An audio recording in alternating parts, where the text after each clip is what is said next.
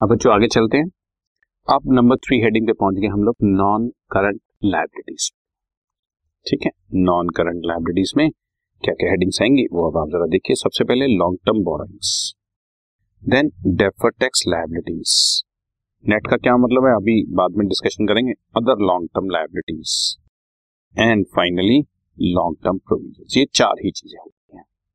इनके आगे सब हेडिंग्स भी हैं। सबसे पहले long term borrowings then defer tax liability other long term liabilities and long term provision long term borrowings में नाम से ही पता लग रहा है हमने जो भी आ, काफ़ी लंबे समय के लिए लॉन्ग टर्म के लिए किसी से भी पब्लिक से बैंक से लेंडर से किसी से भी उधार लिया है in the form of debentures हो सकते हैं बॉन्ड्स हो सकते हैं टर्म लोन फ्रॉम बैंक या अदर पार्टीज़ हो सकते हैं या पब्लिक से डिपॉजिट लिए हो सकते हैं या कोई भी और लोन एंड एडवांसेस हैं जिसकी नेचर आप स्पेसिफाई करके लेकिन अगर वो लॉन्ग टर्म है तो लॉन्ग टर्म बॉन्डिंग्स में चला जाएगा ठीक? राइट ये सब आपको थोड़ा सा लर्न करना पड़ेगा। या, ये कहें कि बार बार आपको ये फॉर्मेट पढ़ना पड़ेगा, क्योंकि एग्जामिनेशन में आपको जो क्वेश्चन पूछा है, वो यही पूछा जाता है कि हम आपको कुछ टर्म्स बता रहे हैं। आप इसकी हेडिंग और सब हेडिंग बताएँ। जैसे फॉर एग्ज़ाम्पल हमने आपसे पूछ लिया कि बताएँ टर्म लोन कहाँ से होंगे? तो आप बताएँगे term loan will come under the sub heading long term borrowings under the heading non current life तो ये आपको जब शो करना है, इसी के मार्क्स आपको मिलने हैं। तो आपको हर हेडिंग के अंदर की सब हेडिंग और उसके सब पार्ट ये ध्यान में रखने हैं। ये याद करना मेरे हिसाब से मुश्किल है, इसको आप फॉर्मेट को जितनी बार रीड करके चले जाओगे, उतना ज़्यादा ये पक्का होता चला जाएगा ठीक है जी, आगे बढ़ते हैं। बी पार्ट है बच्चों डेफर टैक्स लाइबिलिटी ये आपके लेवल की चीज़ नहीं है, आपको कुछ करने की ज़रूरत नहीं है इसमें। Number three other long term liability इसमें ट्रेड पेबल्स हालाँकि बच्चे कंफ्यूज होते हैं।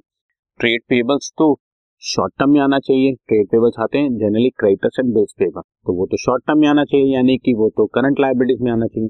लेकिन अगर कोई लॉन्ग टर्म के लिए है लॉन्ग टर्म के ट्रेड पेबल्स हैं तो वो लॉन्ग टर्म लाइबिलिटीज के अंदर आ जाएँगे। ठीक है?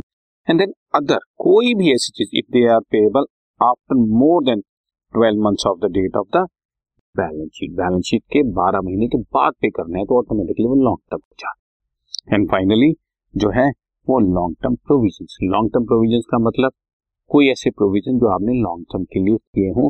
जैसे provision for doubtful debts generally एक ही साल में एडजस्ट हो जाता है प्रोविज़न फॉर टैक्स अगले ही साल में एडजस्ट हो जाता है। लेकिन कोई लॉन्ग टर्म के लिए प्रोविज़न किया प्रोविज़न फॉर ग्रेचुटी कुछ इस तरह के, जो लॉन्ग टर्म के लिए काम आने वाले तो वो लॉन्ग टर्म प्रोविज़न में आ जाते हैं। सो नॉन करंट लाइब्रेटीज की मेन हेडिंग चल रही थी, जिसका ए पार्ट हमने पढ़ा long term borrowings B part पढ़ा डेफर टैक्स लाइबिलिटी आपके कोर्स में सच है नहीं other long term liabilities and then long term provision ठीक है? सो अब तक हम तीन चीज़ें पढ़ चुके हैं। इक्विटी एंड लाइब्रेरी साइड की सबसे पहले थी share holder fund number two थी आपकी share application money pending allotment आपके कोर्स की चीज़ नहीं है। Number three non current libraries अब हम आगे बढ़ते हैं। Fourth heading current library okay done this podcast is brought you by Hubhopper and Shiksha Abhiyan अगर आपको ये पॉडकास्ट पसंद आया तो प्लीज़ लाइक शेयर और सब्सक्राइब करें और वीडियो क्लासेस के लिए शिक्षा अभियान के यूट्यूब चैनल पर जाएँ।